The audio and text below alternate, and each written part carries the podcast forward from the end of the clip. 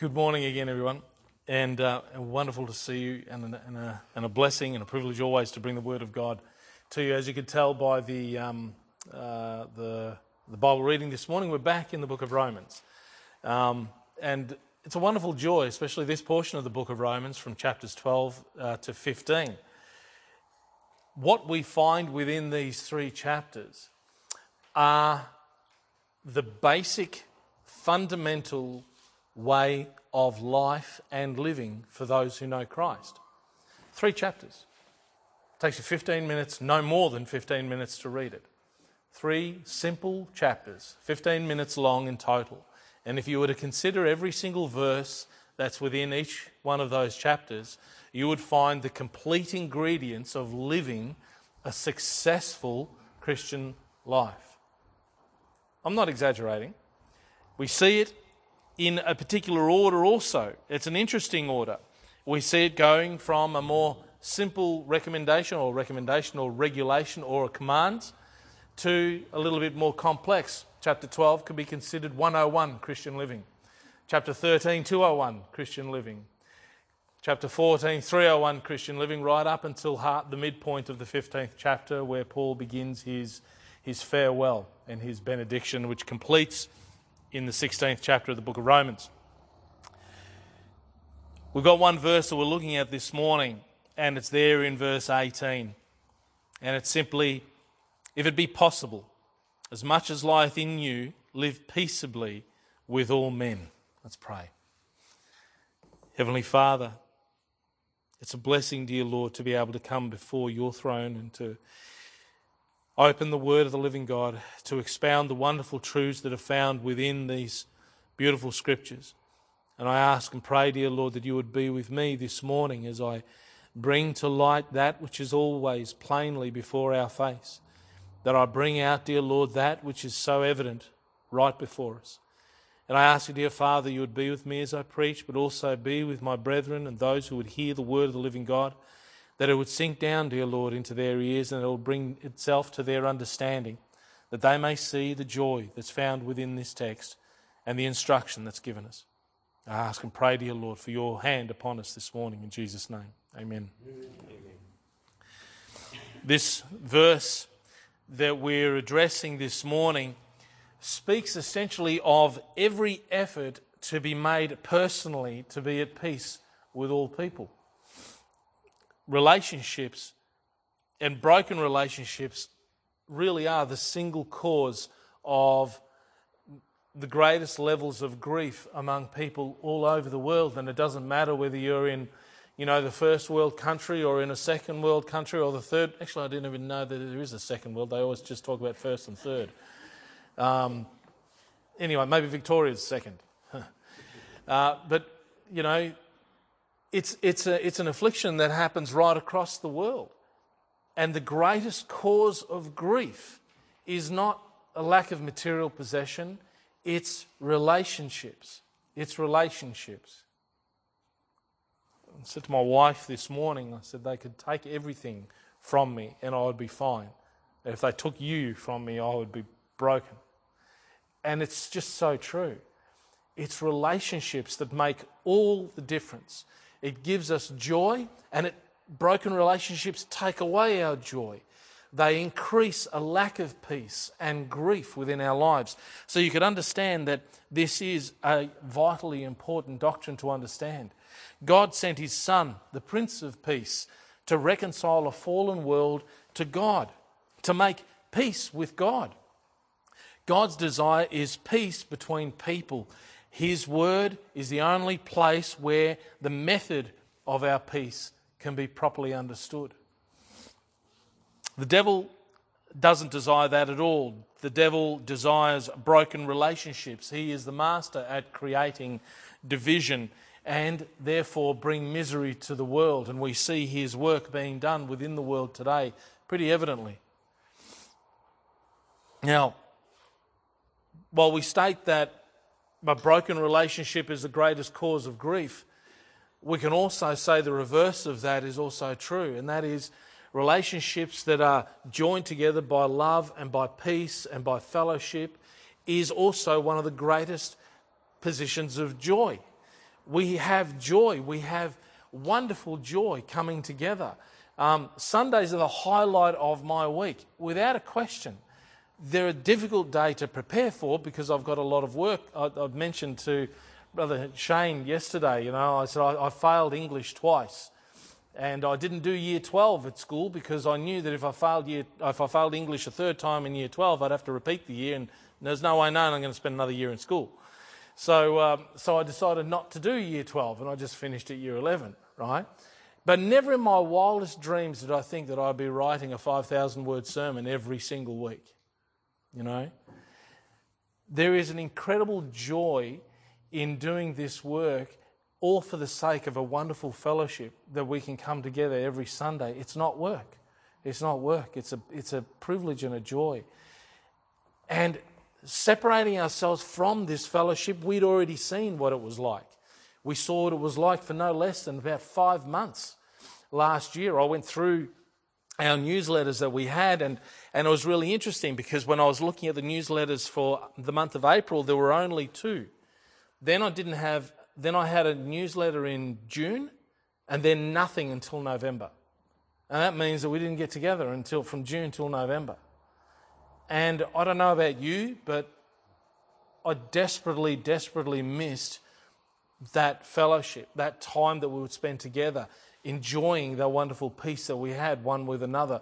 The sermons are one thing, but they are nothing it, without the church coming together in fellowship. The two work together so wonderfully and perfectly. We come together on a regular basis, and when we do so, we are the happiest of people. Romans 12 18. And if it be possible, as much as lieth in you, live peaceably with all men. Four items that we're going to be having a look at is, is our norm. The first is the practicality of the command.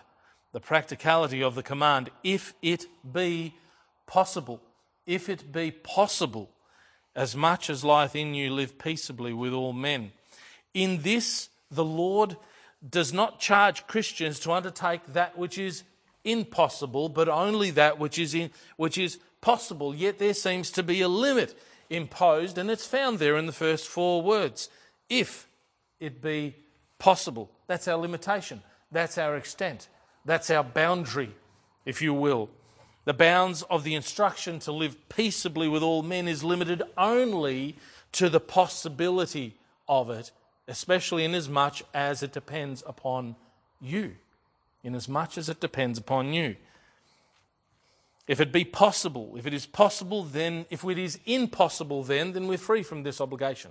Does that make sense? It's only if it's possible. If it's possible, live in peace with all men. If it's impossible, then it's impossible. You're free from that obligation. Hmm. we'll talk about that. We are to consider this as one of the most fundamental things that we are to pursue after, where every part of our ability has to work to pertain to this end. And when we do so, when we know the benefit to it in our own lives, then we should really give this the fullest of our attention. We should see that to live in peace is health to your body. It is, it is gladness to your eyes and to your spirit. And it brings sleep to your eyes it's a wonderful blessing. And when there is a lack of peace, sleep just seems to vanish away from you. You find yourself not being able to think or, or anything other than this, this, this, this grief and this turmoil that you're having with other people, that lack of peace. And, and I, like you, have had my fair share of it. Hebrews 12:14 says, "Follow peace with all men and holiness, without which no man shall see the Lord." Ah, in this text, it tells us to follow peace with all men, and that we see an active pursuit of it. We are to follow peace. This is an active pursuit, and it's vitally important, so much so that without which no man shall see the Lord. Those who have made peace with God should be the first to know how it is to follow peace with all men. We should be the first to know what this is like. Our desire for peace at all costs is contained within this as an eternal weight of glory. We rejoice in following after peace with men because this is God's pursuit of us was to pursue peace with him. And what we're doing is exactly the same to our fellow man as God did with us. He pursued us to have peace with us. Because up until then, there was a break in that relationship. There was no peace between God and man. But now that there is, we are now to follow that on and to make sure that we are pursuing peace with people as much as it is possible. There is the practicality of the command, it's related directly to its possibility. And while we know that all things can be possible, we also find ourselves often challenged by the flesh to sometimes limit the extent of that possibility. You know, we, we the times when we don't want to live peaceably with people. Um, so we're forced into this idea of impossibility.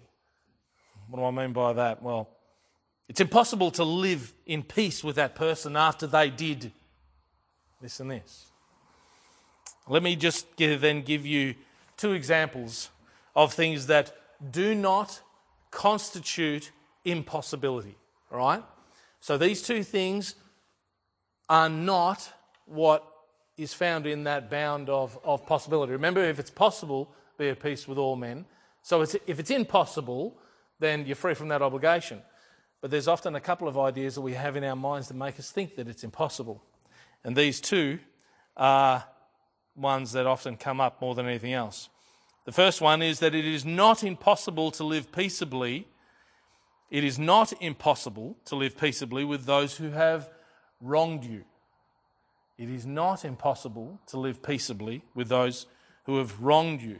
This doesn't provide an excuse for the passage. It's not impossible to live in peace with those who have wronged us. If Jesus gave the command to love our enemies, it's not impossible to live in peace with those who have wronged us. If Jesus himself desired the forgiveness of the sins of those individuals while he was on the cross and they were casting lots at the foot of the cross, then it's not impossible to live in peace with those who have wronged you.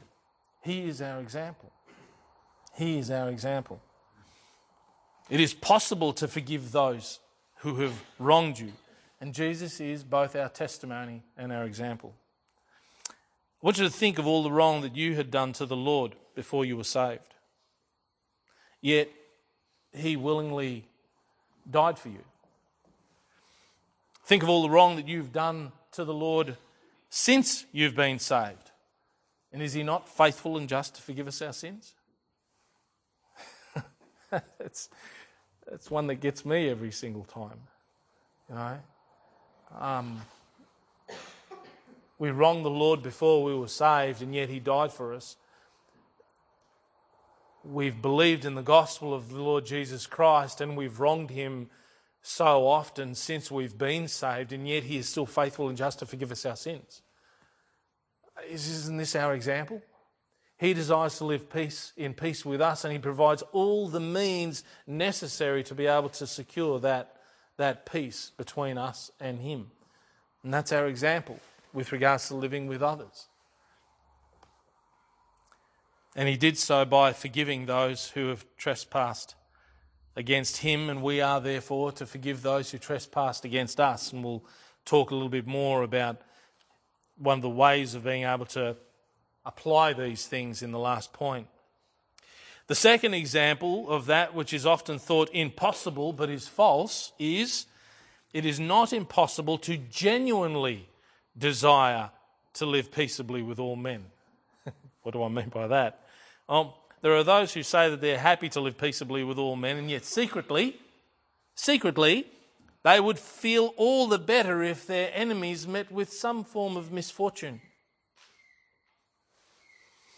They'd be more than secretly pleased, and they might even garnish a smile if those who had wronged them suffered the same manner in which they had been afflicted themselves. I don't know how many of this church would confess to having smiled at our Premier's recent mishap. It's terrible. Beloved, in all sincerity, this actually does betray a heart that is mo- in a, in a really evident manner as telling you with certainty that that you're not living with the right heart before the Lord. You know, um, it's actually evil to desire your enemy to fall.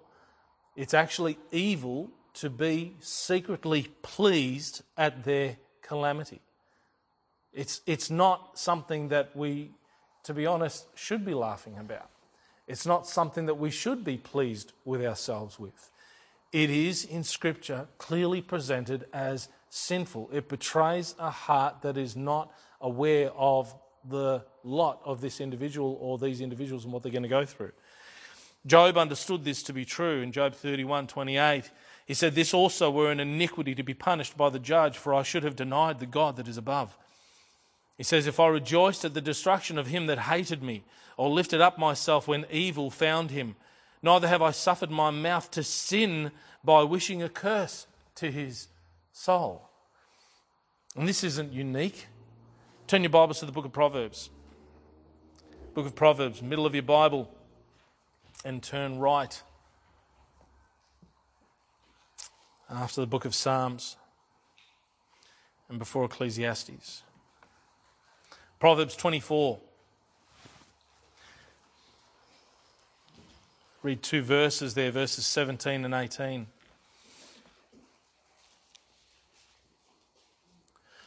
Job, traditionally recognized as the oldest book in the Bible, Job recognized something that the King Solomon also identified and, and had seen.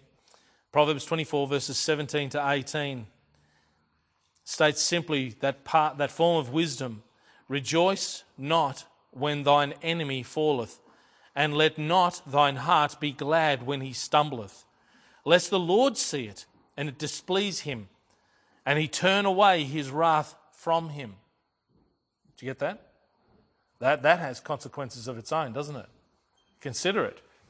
Rejoice not when thine enemy falleth, and let not thine heart be glad when he stumbleth. Let the Lord see it, and it displease him, and he turn away his wrath from him. You're going to be pleased with the fall of an individual. You're going to, you're going to sneer at it and be pleased with that, and yet the Lord would see it and would displease him, and he might turn away his wrath from him and exalt him all the more, lift him up all the more. Be very, very careful, beloved. Be very careful. That's plain in the text. Turn back to chapter 17 of Proverbs chapter 17. And have a look at verse 5.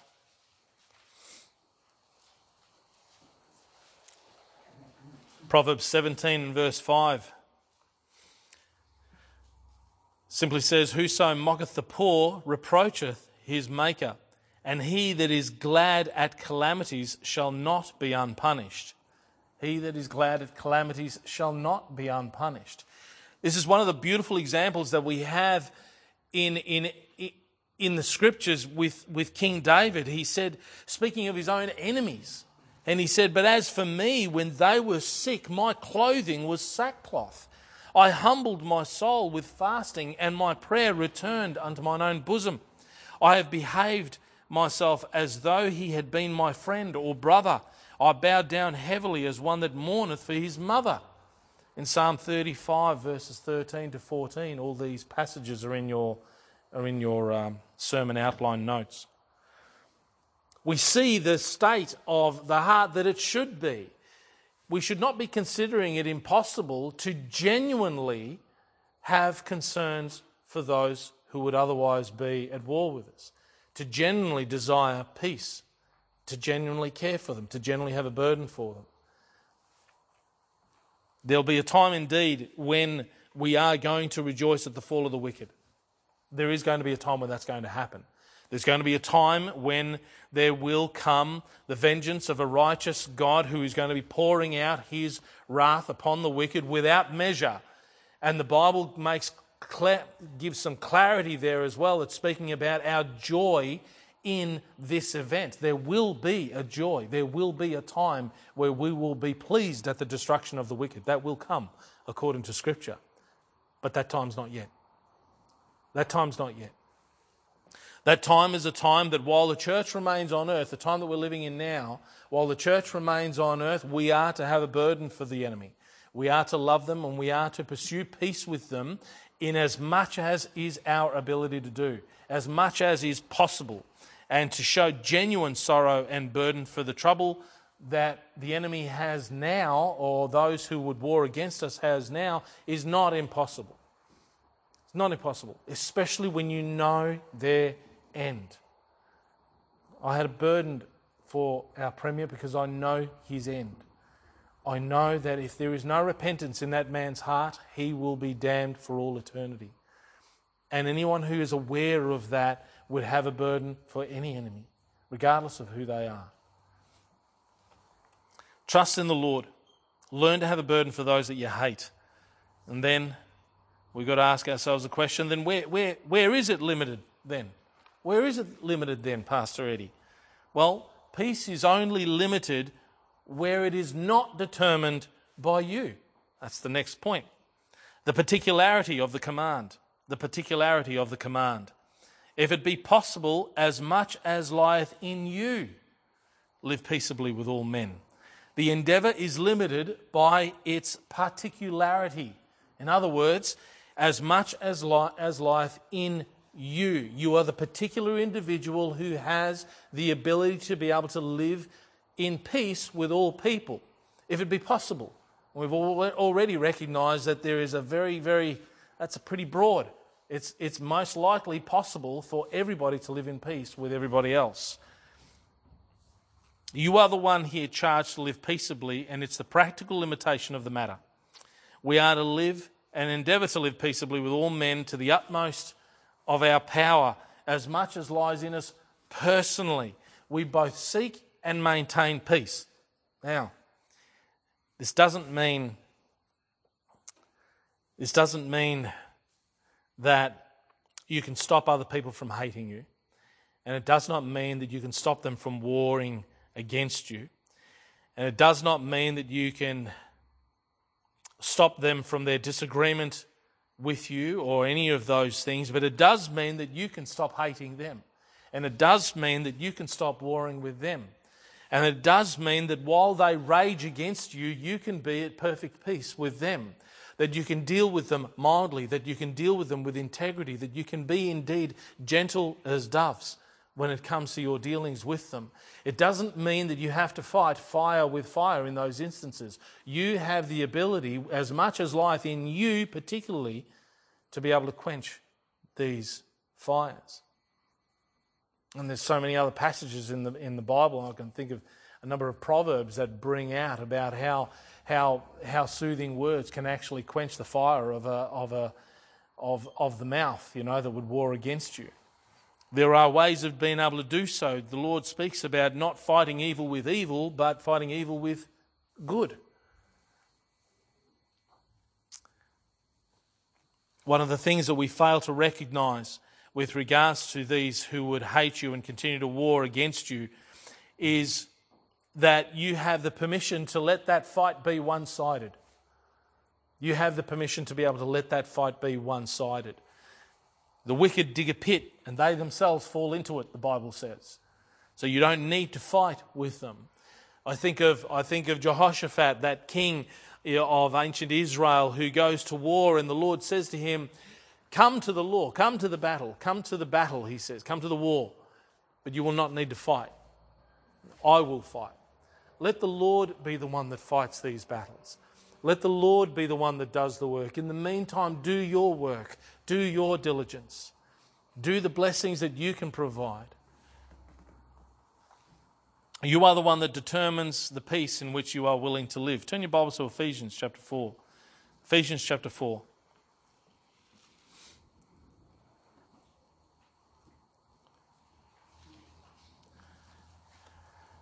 One of the most beautiful epistles of Paul, one that we're reading at the moment in our Bible studies. And so dense and filled with just incredible, incredible passages. Ephesians chapter 4, verses 31 to 32. Paul writes here to the Ephesian church, and in this, verse 31, he says, Let all bitterness and wrath and anger and clamour and evil speaking be put away from you with all malice. And be ye kind one to another, tender hearted, forgiving one another, even as God for Christ's sake hath forgiven you. In Colossians 3, verses 12 to 15, it says, Put on, therefore, as the elect of God, holy and beloved, bowels of mercies, kindness, humbleness of mind, meekness, long suffering, forbearing one another and forgiving one another. If any man have a quarrel against any, even as Christ forgave you, so also do ye. And above all these things, put on charity, which is, a, which is the bond of perfectness. And let the peace of God rule in your hearts, to the which also ye are called in one body, and be ye thankful. This is no doubt speaking about the love between brethren. This is the forgiveness between brethren. But this can also easily be extrapolated out to you know, those who would consider themselves enemies of ours. We are to live peaceably with them as much as lies within us. We are to treat them with humility. We are to be humble in that. And there's something in that that is really important that you need to consider because when we esteem others higher than ourselves. That's what the Bible tells us that we are to do. We are to esteem others higher than ourselves. There is a degree of humility hinted within that, that we have to be willing to forego certain, I don't know, what we would think of as rights. And this is one of the key things that you need to think about. There's two. Both of them are going to require condescension on your part. Both of them are going to require you to condescend, to lower yourself, if your desire is to live peaceably with all people. The first one is a willingness to forego what you perceive of as your rights. In other words, to forego your own private interests, whatever they are, for the sake of peace. This is the extent of that which is possible. This is the extent of possibility. Let me explain. Turn your Bibles to 1 Corinthians chapter 6. And have a look how the apostle deals with this particular instant, with this particular matter. You find something fascinating as he, as he speaks to this. 1 Corinthians chapter 6. We'll read the first seven verses. Now, I want you to note something, particularly with regards to this, as we're reading this. Okay? This is a really important passage in the Bible with respect to how we are to deal with one another, with respect, with respect to um, the legalities of our dealings one with another. It is particular to a local assembly, it is particular to a church, and I'll explain that to you a little bit more in a minute.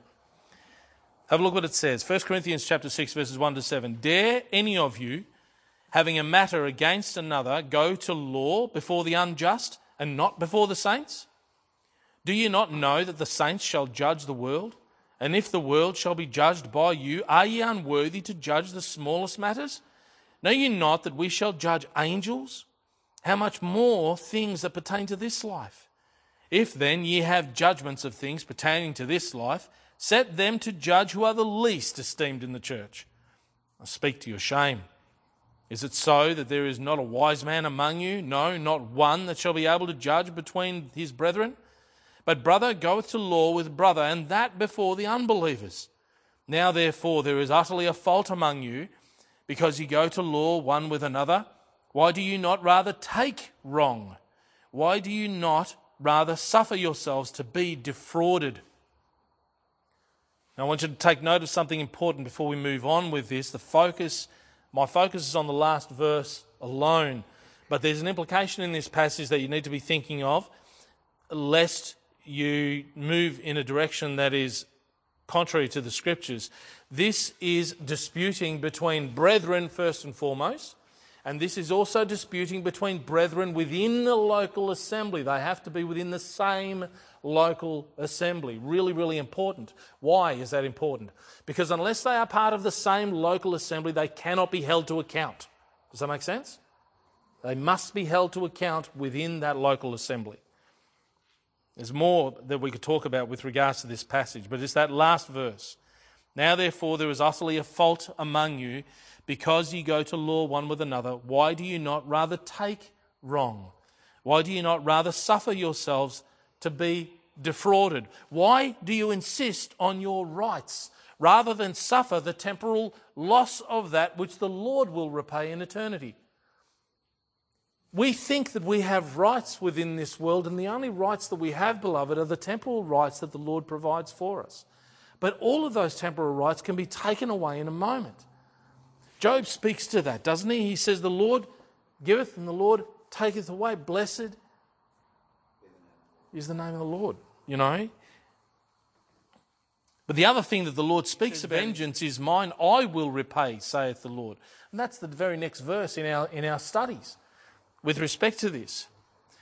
There has to be a willing forbearance of temporal rights for the sake of pursuing peace.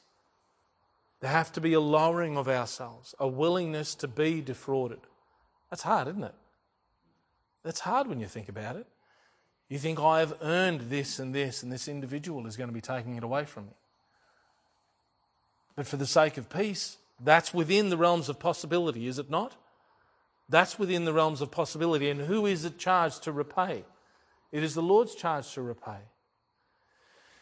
I, don't pretend to say that this is easy, beloved. We're living now in the 21st century, and for the last 50 years, the greatest plague that has plagued our Western civilization has been divorce. It is by far the greatest of all plagues. Now, to make a claim here that I'm making and that I believe the scriptures are making, that I, that I, that I believe with all earnestness is part of that possibility.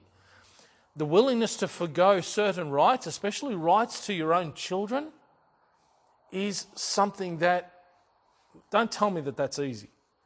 And that's not easy. My wife works in family law, and she's been working in that, in that industry now for best part of 25 years, you know. So we see it all the time. It's really interesting. We were actually talking about it the other day.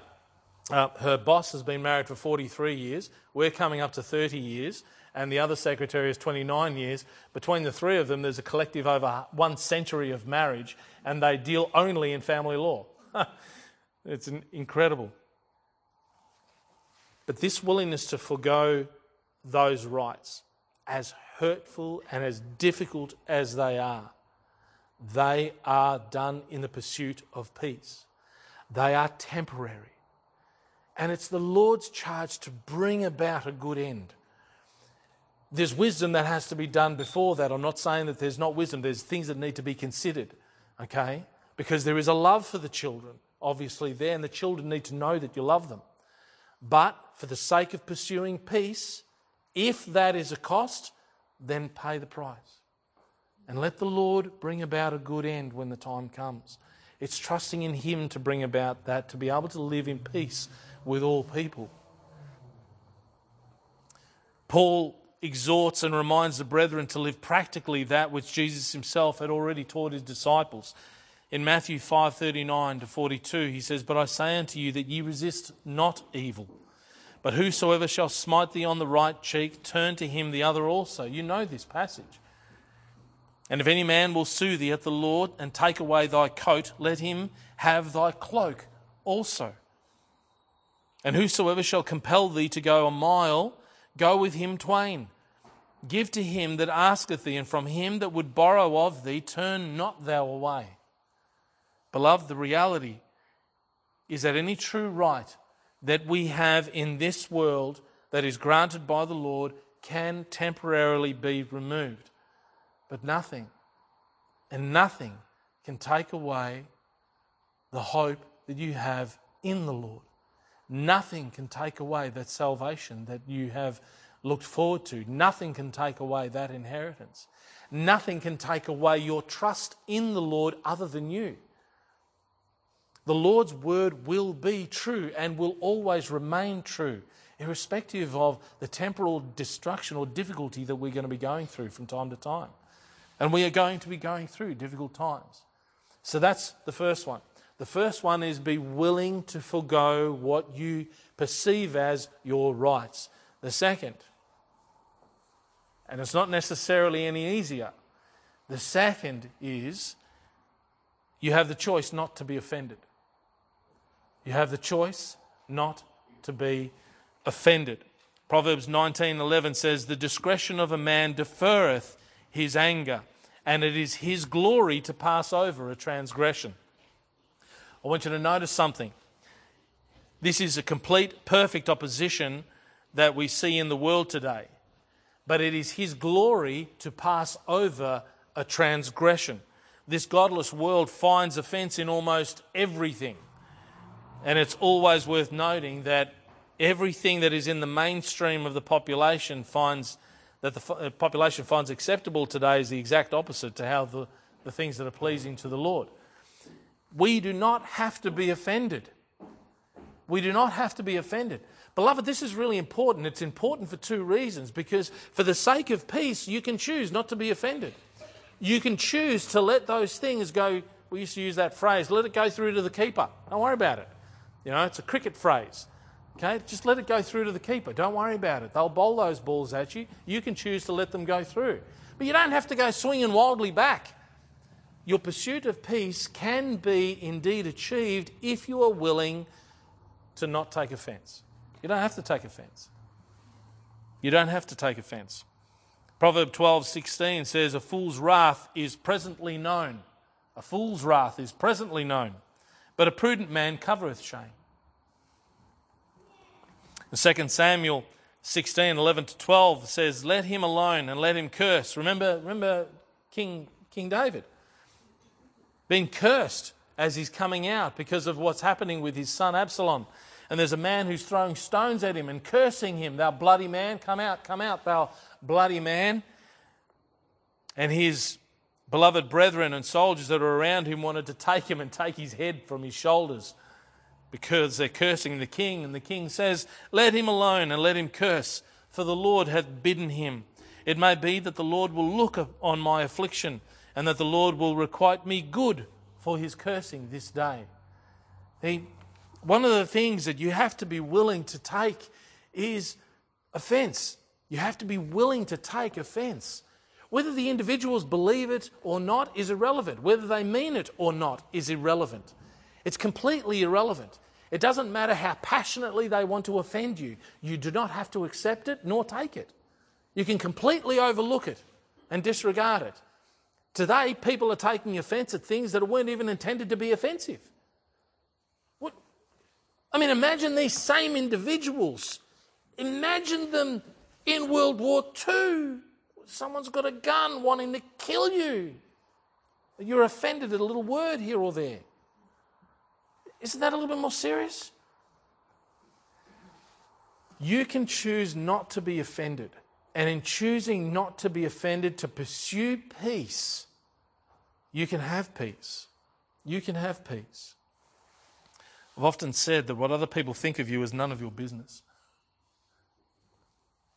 If you live your life in that regard, you're neither exalted nor defamed by them. You don't have to be concerned about what other people think of you.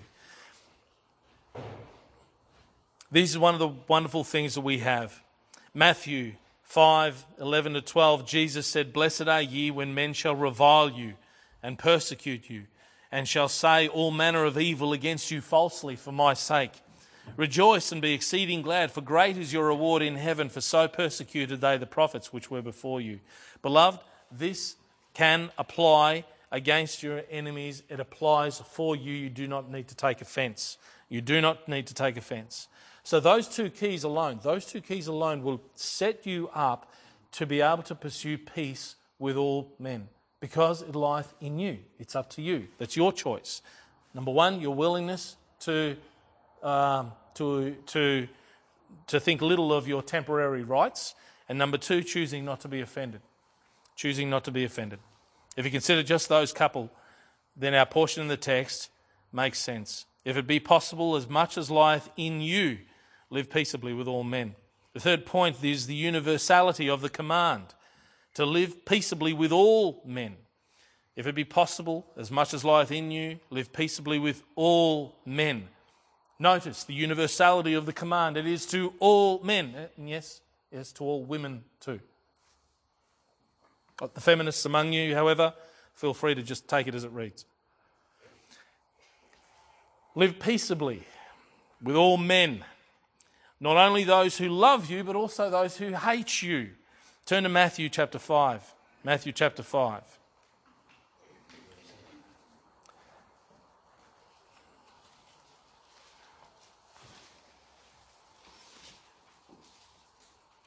One simple verse that the Lord Jesus has here, and it's a beautiful verse, and it means so much. And it makes perfect sense. Matthew chapter 5, verse 46.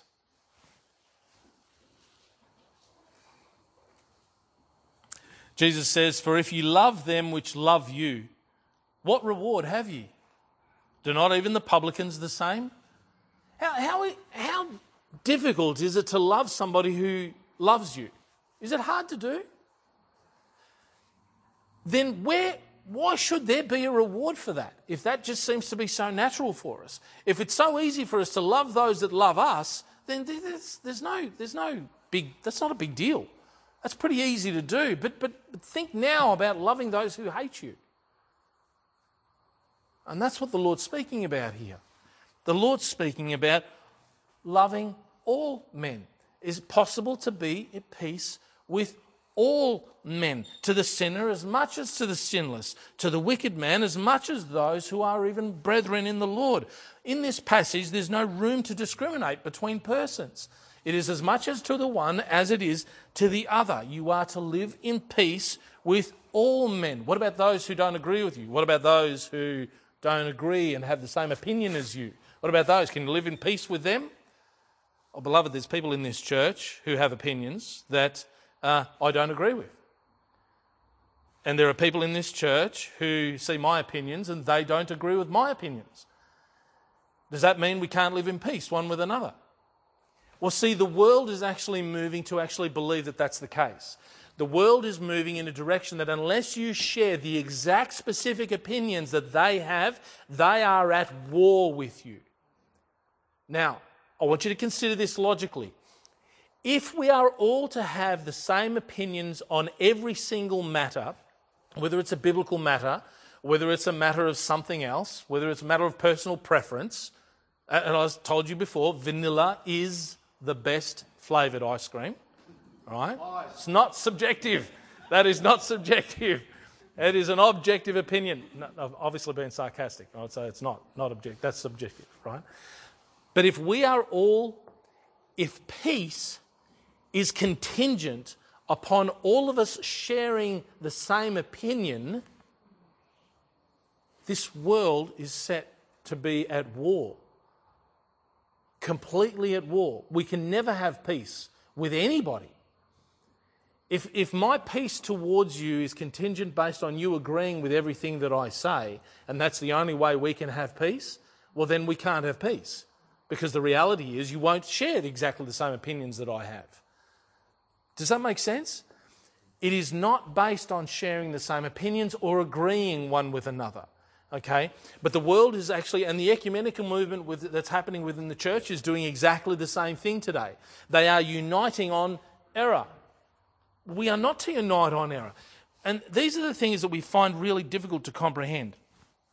On the one hand, we have within the scriptures the command that we are to forbear one another, forgiving one another. Colossians 3:13. We are to be kind to one another, tender-hearted, forgiving one another, even as God for Christ's sake hath forgiven you. We read that before in Ephesians 31 and 32. So we are not here limited to love and to be at peace only with those who share the same opinions with us or who agree with us in all things. We are in every way commanded to be at peace with all people even those who don't share the same opinions. Remember that Jesus Christ didn't dine with the righteous, did he? He dined with the publicans and the sinners. Nor did he call the righteous, but sinners to repentance. In Mark 9:13. What we can't do is we can't also say that we will only be at peace with those who are willing to be at peace with us. Then we deny the scripture itself. It's a completely ridiculous idea because What we're saying is we're not going to be obeying the ordinances of God until they obey the ordinances of God. Well, that doesn't stand, does it? It doesn't stand. If they obey the Lord, then we'll obey the Lord. If they're friendly with us, we'll be friendly with them. If they're good to us, we'll be good to them. You know? If they love us, we'll love them. Well, what reward have you? Don't the publicans do the same? Don't the sinners do the same? We're not called that way, beloved. We're called to love those who are unlovable. We are called to give that which has been freely given to us. We are we freely give because we freely receive, and we have peace with God, and therefore we are free to live peaceably with all men and women. We are free to live peaceably. It's your choice, and it is universal. Does this mean we need to be in agreement with all men? Clearly, that can't be the case. It's interesting because the scripture also brings something out, and this is where we've got to be able to recognize these things. The Bible speaks about having no fellowship with sin, it says about not living a life that is contradictory, um, but it speaks about living in peace with all people. It doesn't mean you need to have fellowship with them. It doesn't, need that you need, doesn't mean that you have to eat with them and dine with them and entertain them and enjoy their company. On the, on the contrary to that, that's what the scripture says. It says, have no fellowship with the unfruitful works of darkness, Ephesians 5.11. Nor are we to be unequally yoked together with unbelievers. For what fellowship hath righteousness with unrighteousness, and what communion hath light with darkness? Clearly, then, the peace that's spoken of here in the text is not one that would also encourage necessarily fellowship and communion. Okay? So it's about peace, living in peace universally with all people. It Doesn't mean that you need to be in fellowship with all people. Okay? That's how the text brings that out. The last point this morning. We're going to be putting some application to this. The applicability of the command the applicability of the command. Romans 12:18 If it be possible as much as lieth in you live peaceably with all men. The application of living in peace with all people brings first the recognition that this is what we are called to do. This is our responsibility as much as lieth in you. This is our responsibility. And if that's the case, then there's six short items that should naturally follow that is vital. These are six items that you need to be considering on how you can live peaceably with all people. Number one, first we need to forgive one another. First, we need to forgive one another, beloved. We need to forgive one another. Even when we believe that the other person is to blame, we ought to forgive them. We ought to bury the damage. We ought to suffer the loss. And not suffer love to be broken and hatred to prevail. We need to not suffer love to be broken and therefore hatred to prevail. This is what the devil loves most, and you will be pleasing him the most by far. We are to forgive one another. We are to forgive one another. Again, are there going to be lessons learned in that relationship? Yeah, yeah. You're going to learn lessons in that relationship in a business transaction or a business relationship, you'll be learning not to have business with that individual anymore if they've defrauded you for something. There's no need to stand there to continually be defrauded by the same individual, but you can certainly forgive the debt. Why? For the sake of peace. The Bible says to have peace with all men. It doesn't mean you need to transact with them anymore. That's part of a standard market force.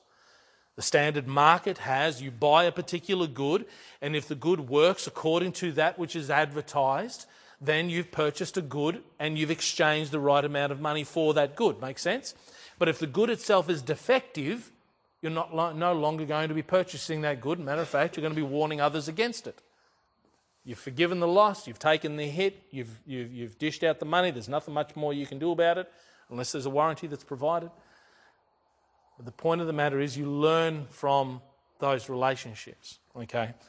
We need to forgive one another. especially as Christians.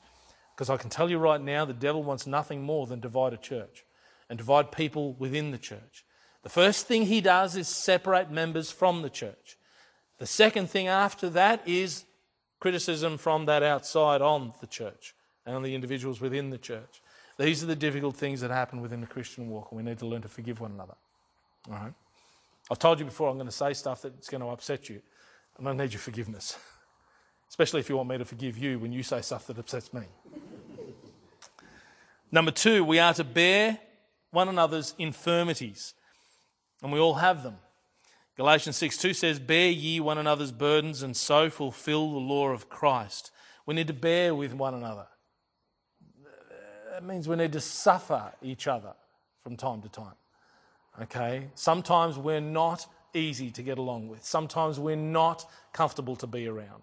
And we need to bear that. We need to love one another irrespective of that. We need to be patient. We need to be long suffering. We need to be forgiving. We need to be determined to take no offense. We need to trust in the Lord who has the rain fall upon the just and the unjust. Three, we need to be willing to forego our private interests, like I mentioned before, a willingness to forego our, our rights, a willingness to forego our rights. All that you have has been given to you by the Lord. God suffers no man to have anything more or less than that which the Lord has given him.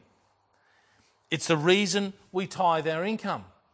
It's the reason we give to the Lord. We give back to Him a small portion of that which He has blessed us with. Beloved, let me tell you with all sincerity if you are not in the practice of giving of your increase to the Lord, then the matter of forsaking your own private interests is going to be one of the most impossible things for you. Does it make sense? If you're not already in the habit of giving to the Lord that which He has already blessed you with, then the idea of forsaking your own rights and private interests is going to be an even greater challenge for you. It was one of the greatest challenges that I had when I was growing as a Christian, and once I've given over to that, then it was a blessing after that. I don't suffer my rights to be a concern as much anymore. It was Job that I mentioned earlier. He said, Naked came I out of my mother's womb, and naked shall I return thither. The Lord gave, and the Lord hath taken away. Blessed be the name of the Lord. So, three, be willing to forsake your own private interests. Four, be willing to condescend to one another. In other words, be willing to accept a person where they are at and not lift yourself up. Not lift yourself up over them, not exalt yourself over them. None of us are to stand in judgment of another person's standing in things. Philippians 3, Philippians chapter 2, sorry, 3, verses 3 and 4. Let nothing be done through strife or vainglory, but in lowliness of mind let each esteem other better than themselves. Look not every man on his own things, but every man also on the things of others. 1 Corinthians 10:24 says, "Let no man seek his own, but every man another's wealth." Turn your Bibles to Romans 14. Romans 14 is a prime example of this, of this doctrine.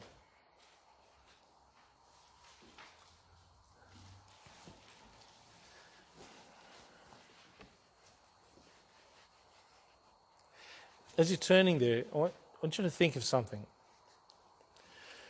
One of the things that I see most often in, in, in Christians, or in any individual who is certainly not growing in the Lord, is their continual conversation um, speaking negatively of other people, their work fellows, their work colleagues, people in church, or this or that and the other. Um, bagging them out, basically.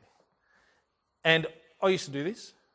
I used to do this. I used to think by, by putting somebody else down, I can lift myself up. By telling of all the shortcomings of another individual, whether they were real or not, um, would lift me up. What I didn't realize that I was doing is behind the scenes, it's actually creating animosity within me towards that individual. It's taking away peace between us. It's making me judge that person for something that I really don't have any right to do. This is usually something that is a key indicator in an individual who is certainly not growing in the Lord or very, very immature. Because what we're doing, we're exalting ourselves above others when the scripture says that we are to not seek our own, but every man another's wealth, to not look every man on his own things, but every man also on the things of others, to not be done in vainglory, but in loneliness of mind, to esteem other better than themselves. We do the exact opposite when we are immature children in the faith. Romans 14. This is a prime example of this doctrine. Verses 1 to 8. Him that is weak in the faith receive ye, but not to doubtful disputations. For one believeth that he may eat all things, another, who is weak, eateth herbs. Let not him that eateth despise him that eateth not, and let not him which eateth not judge him that eateth, for God hath received him. Who art thou that judgest another man's servant? To his own master he standeth or falleth. Yea, he shall be holden up, for God is able to make him stand. One man esteemeth one day above another, another esteemeth every day alike. Let every man be fully persuaded in his own mind. He that regardeth the day regardeth it unto the Lord, and he that regardeth not the day to the Lord he doth not regard it. He that eateth eateth to the Lord, for he giveth God thanks. And he that eateth not to the Lord he eateth not, and giveth God thanks. For none of us liveth to himself, and no man dieth to himself. For whether we live, we live unto the Lord, and whether we die, we die unto the Lord. Whether we live therefore or die, we are the Lord's. Do you see the argument that Paul's making here? There's doubtful disputations among all people. Some people that I, say that I shouldn't be eating, you know, food that's been, you know, sacrificed in a way that it face a particular direction. You know what I mean? Uh, to me, I don't see a problem with it. I'll eat it, you know, as long as it's good food. If it's good tucker, I'll eat it. I've got no dramas with that. You know, yes, I still eat Vegemite. you know, apparently that's also been. Anyway, so we eat that which we choose to eat, or we don't eat that which we choose not to eat. We're not here to be judging one another with respect to what we eat, what we don't eat, what we touch, what we don't touch. Okay? We are to esteem others greater than ourselves. So, four, be willing to condescend to one another, be willing to accept another person where they're at. Five, give place to wrath. Give place to wrath. The next verse speaks to it, but vengeance belongs to the Lord. When a person rages against you, be mild and gentle toward them. Give place to wrath. Let the Lord deal with them. Let the Lord deal with them. If there's justifiable anger in that individual, the Lord will deal with you. If that person's anger is not justified, then let the Lord deal with it. Let the Lord put that to bed. You don't have to fight back. As a hot headed Italian, I can tell you I don't make any bones of the difficulty of it. I like to fight back. You know, sometimes I'm itching for a fight, you know, with someone, a verbal joust or something that I can actually really sink my teeth in. For those things, I jump on Quora. just, just, to, just to have, but I shouldn't be doing that because my name's there. Anyway, we need to be gentle as doves, beloved. We need to be gentle as doves. We need to not see, think of ourselves more highly than we ought to think. So, five, give place to wrath. Let the Lord deal with it. You don't have to respond in kind. Don't fight fire with fire. If your desire is to pursue peace, and that is your command. Six, and last, be transparent always. Be transparent always. If we are to live peaceably with all men, do not conceal yourself through a veneer. Be plain, be free, be open one to another. Now, I can tell you, leave this last, and I'm not expecting this to be the easiest. It seems simple, doesn't it? Be transparent, be willing to open yourself up to people. Yet, it is one of the most difficult things that faces those who have been hurt in love before. People who have experienced pain through relationships. And today we're living in a world where people are having multiple relationships. Um, people who have experienced pain through relationships are often and almost always the last ones willing to open themselves up to being hurt again. They build a wall in front of them. Uh, they'll say to them, like the Lord says to the ocean waves, This far you shall come, but no further. You know, I don't want you to get too close because if you get too close, I'm going to run the risk of being terribly hurt. But, beloved, love can't climb walls. Love can't climb walls. There has to be a continual willingness to be open and to be vulnerable. This is a heart that isn't protected by a cage of ribs, not when it comes to love. When it comes to love, it has to be out there in the open. You have to be willing to give yourself all to people, to let them see you for who you are, for where you're at, for the pain that you're going through. And not to have a veneer in front of you all the time, a facade. That doesn't mean you need to be talking to people, every single person that you meet with, with your problems and stuff like that. Be wise. Be wise with respect to that because, you know, we're not also to be silly with respect to ourselves, you know. But when it comes to especially personal relationships, you need to wear your heart on your sleeve, you know. You need to wear your heart on your sleeve. I remember a lady who once spoke to my pastor about me and and he didn't know me very well. And he says, So what's it he like anyway? You've known him for a lot of years. And she goes, Yeah, well, what you see is what you get what you see is what you get. And I didn't think of it, it you know, I don't know, you know, was it a good thing or a bad thing? you know, but what you see is what you get. And, and I haven't got time to put on a veneer, nor should you. If you start putting on a veneer for one person, what you're doing is lying. You know, you, are portraying a, a picture of yourself that's not actually true.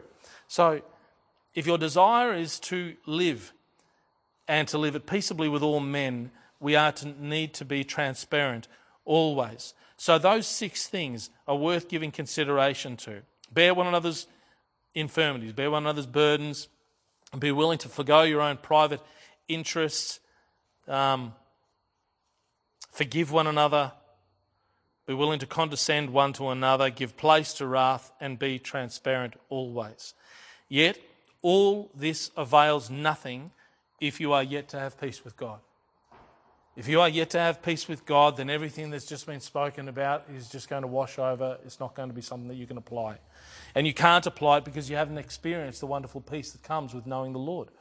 You can't apply it because only the peace that comes from God can be something that you can actually extend to somebody else. Only the love that comes from God, that infinite love, that infinite reservoir of love that comes from God, can you love your enemies with. You can't love your enemies unless you've experienced the love of God, because everything that you know of is temporary. So, the first place to have peace is to have peace with God. God took upon himself as much as life in him to live peaceably with all men. Jesus put himself upon the cross to be sin crucified. He became sin for us that we might receive the righteousness of Christ. All who believe the gospel have the peace of God within their own hearts. So it's simple. Admit you're a sinner before God. Believe the gospel of the Lord Jesus Christ and call upon the name of Christ. Call upon Him to save you. The wonderful truth of the salvation of the gospel is a blessing in the scriptures. And that is what will give you peace to live with all, all people. Let's pray. Heavenly Father, we give you thanks, dear Lord. We thank you, Father, for this time, this time that we come together before you, this time to consider the word of the living God. And I pray, dear Lord, that in each of us, Father, there will be a desire for peace, to live in peace with all people. Strengthen us, dear Father, in the knowledge of your word. And if there be any, dear Lord, who don't know Christ, if there be any, dear Lord, who are not saved, who have yet experienced the wonderful peace that comes from the knowledge of God, I pray, dear Lord, that you would prick their hearts and that you would stir them up that they may know you. I give you thanks and praise for this time in your blessed and most holy name. Amen.